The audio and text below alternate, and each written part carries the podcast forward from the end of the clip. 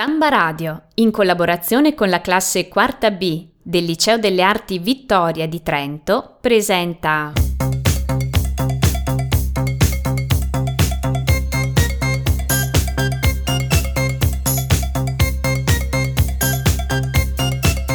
Arte da ascoltare, un'opera d'arte e una storia da raccontare.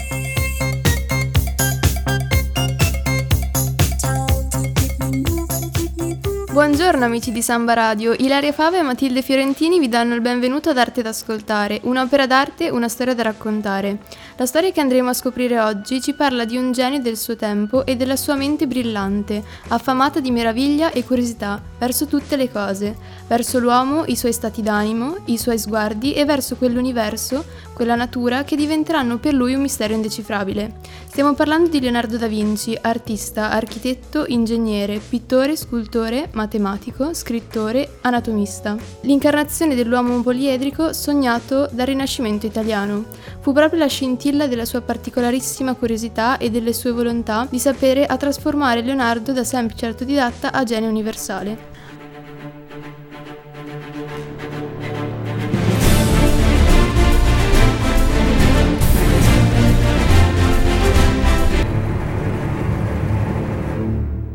Oggi a farci compagnia il capolavoro assoluto di Leonardo, la Gioconda, con il suo sguardo sfuggente ci parla di un mistero ancora irrisolto. Realizzata tra il millecinquecentotre e il millecinquecentoquattro, è il pezzo forte del Louvre e rimane un'opera incompiuta nonostante sia ammirata per la perfezione dei suoi dettagli. L'artista, infatti, è conosciuto per le sue numerose opere che rimasero spesso incompiute, perché infiniti erano gli interessi e le passioni alle quali si dedicava. Il dipinto venne ritoccato per anni, il Vasari nei suoi scritti parla infatti della peluria delle sopracciglia magnificamente dipinte, che la Gioconda, come conosciamo oggi, non ha, e delle fossette sulle guance sempre assenti. Quindi Vasari attinse la sua descrizione da una memoria dell'opera come era visibile a Firenze. Poi il pittore lasciò la città, portando con sé la tela e apportando continue modifiche. Analisi ai raggi X dimostrano che ci sono infatti ben tre versioni della Mona Lisa, nascoste sotto quella attuale. La versione nota a tutti è quindi l'ultima versione, ovvero quella del millecinquecentosedici, durante il suo viaggio in Francia, che vendette a Francesco Primo di Francia, sovrano e mercante d'arte. Francesco Primo riuscì a dare un forte impulso al Rinascimento francese, ospitando molti artisti nel castello di Chambord. Vasari scrisse che prese Leonardo a fare per Francesco del Giocondo il ritratto di Mona Lisa, sua moglie, e quattro anni penatovi lo lasciò imperfetto, la quale opera oggi è presso il re Francesco di Francia, il Fontainebleau. Più tardi Luigi Quattordicesimo farà trasferire il dipinto a Versailles, ma dopo la rivoluzione francese venne spostato al Louvre. Napoleone Bonaparte lo mise nella sua camera da letto, ma nel milleottocentoquattro tornò nuovamente nella sede del Louvre, dove tutt'oggi possiamo ammirarlo. Il quadro fu commissionato per festeggiare la nascita del figlio e l'acquisto della casa in via della Stufa, dal marito della protagonista del dipinto, Francesco del Giocondo, noto mercante di seta fiorentino, da cui l'appellativo Gioconda. Il soggetto dell'opera si identifica con Lisa Gherardini, una nobildonna fiorentina. Le dimensioni del dipinto sono pari a quelle delle commissioni dei ricchi mecenati del tempo, da interpretare come segno dell'aspirazione sociale dei due sposi. La bellezza di questa donna diventa riflesso delle sue virtù morali. Il ritratto mostra una donna seduta a mezza figura, con il busto rivolto verso destra, il volto verso l'osservatore, quasi in procinto di cambiare posizione. Le mani sono incrociate in primo piano, con la mano destra posta sulla sinistra, simbolo di fedeltà matrimoniale. Con le braccia si appoggia al bracciolo di una sedia. La straordinaria naturalezza del personaggio ne fa una pietra miliare della ritrattistica con cui si apre il Rinascimento maturo. L'innovativa posa con cui la Gioconda è ritratta consiste nella rotazione in direzione opposta delle gambe, del busto e della testa. Questa torsione infonde movimento alla figura seduta e consente di ricavare dal corpo umano la massima potenza espressiva. Gli occhi, grandi e profondi, ricambiano lo sguardo dello spettatore con un'espressione dolce e serena. Si dice che gli occhi della Gioconda seguono lo spostamento dello spettatore. Questo fenomeno viene chiamato Mona Lisa Effect.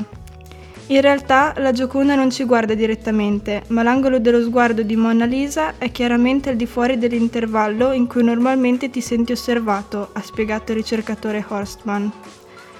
Lo sguardo della Mona Lisa fa così tanto parlare perché è proprio questa la vera bellezza dell'opera, il vero enigma, un mistero ancora irrisolto. La sua espressione rimane sfuggente, ambigua, indecifrabile e magnetica. È malinconica o felice? Le labbra accennano un sorriso, ma quasi forzato, non spontaneo. Questo effetto è tecnicamente reso dall'uso dello sfumato leonardesco, che consiste in un passaggio soffuso e graduale degli elementi che caratterizzano il volto, gli angoli della bocca e degli occhi. Nel suo trattato della pittura, Leonardo raccomanda di non tracciare il viso con contorni netti, perché questo li renderebbe rigidi e spigolosi. Nel viso di Mona Lisa, la mancanza di una precisa linea di contorno delle gote, del mento e delle labbra fa sì che l'espressione appaia indefinita e mutevole. I toni smorzati, con sottilissime gradazioni luminose e un'infinita serie di velature ad olio sovrapposte, danno al dipinto un effetto particolarmente morbido. I contorni sfumati del sorriso suggeriscono che le labbra e le guance stanno delicatamente cambiando espressione, mostrando tutta l'abilità del pittore nel saper cogliere e cristallizzare sulla tela il carattere mutevole dell'animo umano. Per mantenere vivo quel sorriso durante le lunghe pose, Mona Lisa era lietata da dolci melodie, secondo l'usanza del tempo. Freud tenta di dare una sua interpretazione dell'opera.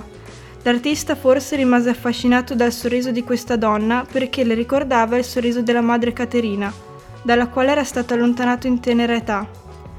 La sua diventa così una continua ricerca del suo sorriso, ormai perduto, nei volti delle donne del suo tempo. La definizione dei dettagli è meticolosa. La protagonista del ritratto indossa una veste scollata, secondo la moda dell'epoca, con un ricamo lungo il petto e maniche in tessuto diverso. Il capo è coperto da un velo trasparente, simbolo di maternità, che, delicatissimo e vaporoso, le ricade sulle spalle. Dietro il dipinto vi è uno schizzo inciso sul legno da Leonardo. Prima di dipingere il quadro ne avrebbe abbozzato la struttura. Nello schizzo la figura femminile indossa una cuffia, poi oggetto di un ripensamento. I capelli sono sciolti e pettinati, i riccioli rossicci e delicati ricadono morbidi sul collo e sulle spalle. Non indossa alcun gioiello e sulle vesti non appare nessun ricamo prezioso. La semplicità con cui si presenta esalta la sua bellezza naturale. Lo sfondo, un paesaggio della Valle dell'Arno, non è uniforme. La sezione di sinistra è posta più in basso, infatti alcuni critici ritengono che sia stata aggiunta successivamente. Sul lato destro una linea serpentina descrive il corso del fiume. Sono visibili rapide, cascate e un ponte. Il corso del fiume si perde in un altopiano, al di là del quale si scorge un altro lago. Le montagne si innalzano fino a raggiungere altissimi ghiacciai. Leonardo riesce a rappresentare l'umidità dell'aria. La figura umana è immersa nel paesaggio in perfetta armonia. La linea dell'orizzonte taglia la figura all'incirca l'altezza della fronte, che risulta essere quasi del tutto immersa nel paesaggio. Il ponte di stile romanico, alle spalle della Gioconda, è identico al ponte di Buriano sull'Arno, che Leonardo conosceva bene. La Gioconda si trova in una specie di loggia panoramica.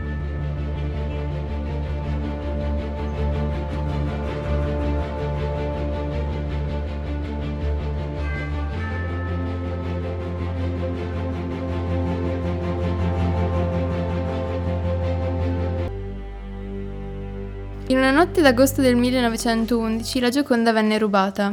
Della sottrazione se ne accorse un copista che aveva ottenuto il permesso di riprodurre l'opera a porte chiuse. Era la prima volta che un dipinto veniva rubato da un museo, per di più dell'importanza del Louvre. A lungo la polizia brancolò nel buio. Fu sospettato il poeta francese Apollinaire, che venne arrestato dopo aver dichiarato di voler distruggere i capolavori di tutti i musei per far posto all'arte nuova. Anche Picasso venne interrogato in merito, ma, come il poeta, fu in seguito rilasciato. I sospetti caddero anche sull'impero tedesco, nemico della Francia, ipotizzando un furto di Stato. Mentre crescevano i sospetti e polemiche, si iniziò a ritenere il capolavoro perso per sempre, e dopo un po' il posto lasciato dalla Gioconda sulla parete fu preso dal ritratto di Baldassar Castiglione di Raffaello. In realtà lo aveva rubato un ex impiegato del Louvre, l'italiano Vincenzo Perugia, convinto che il dipinto appartenesse all'Italia. Egli si era rinchiuso in uno sgabuzzino e, dopo avervi trascorso la notte, staccò il dipinto di prima mattina e uscì dal museo con il ritratto sotto il cappotto.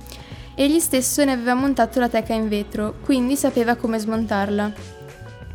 Messa l'opera in una valigia posta sotto il letto di una pensione di Parigi, la custodì per ventotto mesi e successivamente la portò nel suo paese d'origine, Luino, con l'intenzione di regalarlo all'Italia, dopo aver ottenuto la garanzia che il dipinto sarebbe rimasto nel suo paese.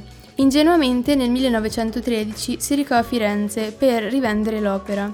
Si rivolse all'antiquario fiorentino Alfredo Geri, che ricevette una lettera firmata Leonardo, che riportava: «Il quadro è nelle mie mani, appartiene all'Italia perché Leonardo è italiano, ed una proposta di restituzione a fronte di un riscatto di cinquecentomila lire». Incuriosito, l'antiquario fissò un appuntamento presso l'Hotel Tripoli, albergo che poi cambiò il nome proprio in Hotel Gioconda, accompagnato dall'allora direttore degli Uffizi, Giovanni Poggi. I due si accorsero subito che si trattava dell'originale e se lo fecero consegnare per verificarne l'autenticità.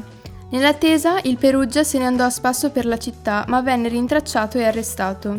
Il ladro, processato, venne definito mentalmente minorato e condannato ad una pena di un anno di prigione, poi però ridotta a sette mesi. La sua difesa si basò tutta sul patriottismo e suscitò anche qualche simpatia.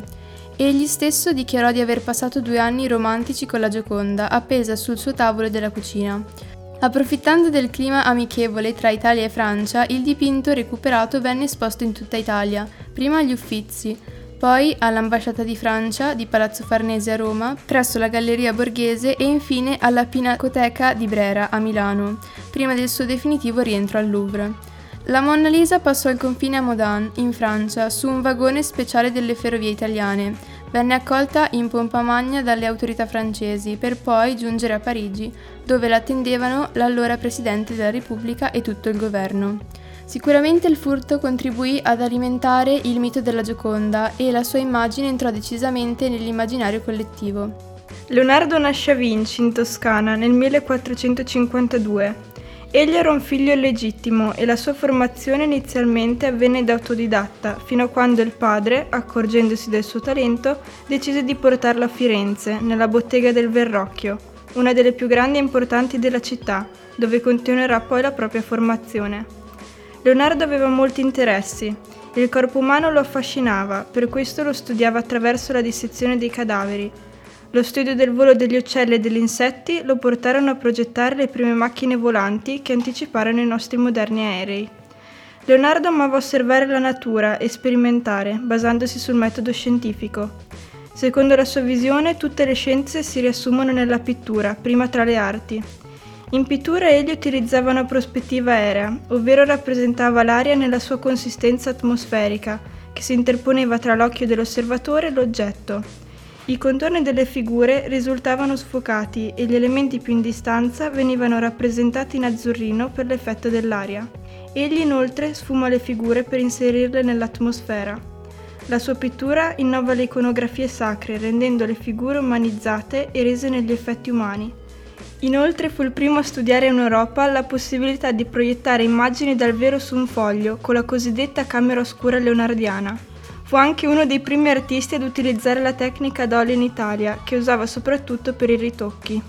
Nel millequattrocentottantadue Leonardo lascia Firenze, diretto presso la corte di Ludovico Sforza, detto il Moro, a Milano, diventando artista di corte, dove realizza un altro immenso capolavoro, l'Ultima Cena o il Cenacolo. Si tratta di una delicatissima pittura muraria datata millequattrocentonovantacinque-millequattrocentonovantasette, che si trova a Milano nell'ex refettorio di Santa Maria delle Grazie. La tecnica sperimentale utilizzata da Leonardo, una tecnica mista data dalla sovrapposizione alla stesura tempera di velature ad olio, si degradò con il tempo a causa dell'umidità e molti furono i restauri intrapresi per il recupero dell'opera. Cristo viene rappresentato non nel momento canonico dell'Eucarestia, come nell'iconografia tradizionale, ma quando rivela ai suoi apostoli che tra di loro vi è un traditore. Un modo per rappresentare gli stati d'animo, un momento carico di pathos, l'intensa espressività di stupore e meraviglia dei personaggi, rappresentati come in una di quelle istantanee che vanno di moda ai nostri tempi.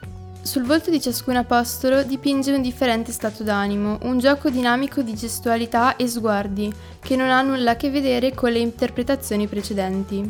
Inoltre, per la prima volta gli apostoli vengono rappresentati tutti dietro al tavolo, compreso Giuda.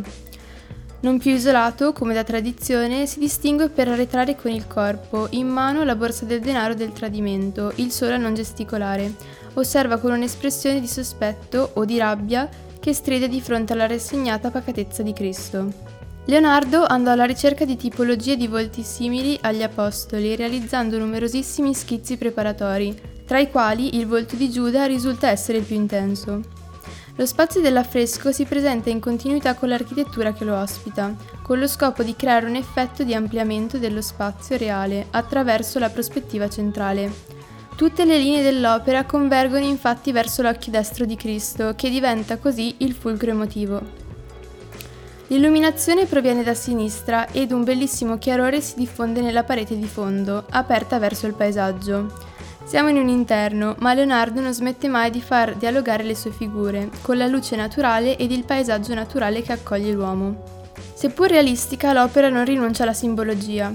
Più volte si può notare che ricorre il numero tre, in riferimento alla Trinità. Ciò si può notare soprattutto dalla figura di Cristo, che ricorda un triangolo, e gli apostoli divisi in gruppi di tre. L'opera è arricchita da delle lunette che raffigurano le imprese degli Sforza, dentro ghirlande decorative. Il committente, Ludovico il Moro, aveva trasformato la chiesa di Santa Maria delle Grazie in un monumento funebre della famiglia. All'interno della lunetta centrale, durante uno degli ultimi restauri, è stata rinvenuta la figura di un serpente, che secondo il disegno preparatorio si sarebbe dovuta trovare esattamente sopra la testa di Gesù. Interessante è anche il coltello impugnato da una presunta mano fantasma, rinvenuto dopo l'ultimo restauro, terminato nel millenovecentonovantanove dopo quasi vent'anni di lavoro, che risulta chiaramente appartenente a Pietro. Questa iconografia si ispira a un episodio del Vangelo, in cui l'apostolo taglia l'orecchio a Malco, in difesa di Gesù. Altro aspetto misterioso è il personaggio di Giovanni, dipinto come un giovane dai tratti femminili, tanto da sembrare Maria Maddalena. Molti storici e critici dell'arte hanno interpretato questo fatto come se Leonardo avesse voluto evidenziare il presunto rapporto fra i due. Come attestano altri artisti medievali e rinascimentali, tradizionalmente Giovanni è rappresentato con tratti adolescenziali, privo di barba al volto. Tanti i misteri ancora irrisolti che ci tramandano le tele di Leonardo. La bellezza è mistero, affermava l'artista, e mistero è e rimarrà sempre l'universo di cui l'uomo fa parte. Leonardo attraverso la sua arte ci fa così prendere parte a quel grande mistero che è la vita in tutte le sue forme.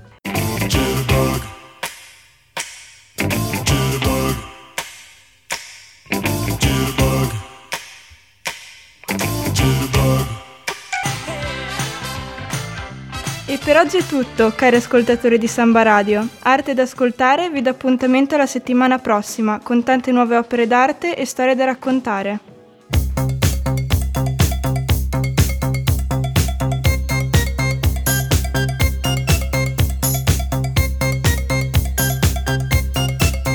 Arte da ascoltare, un'opera d'arte e una storia da raccontare.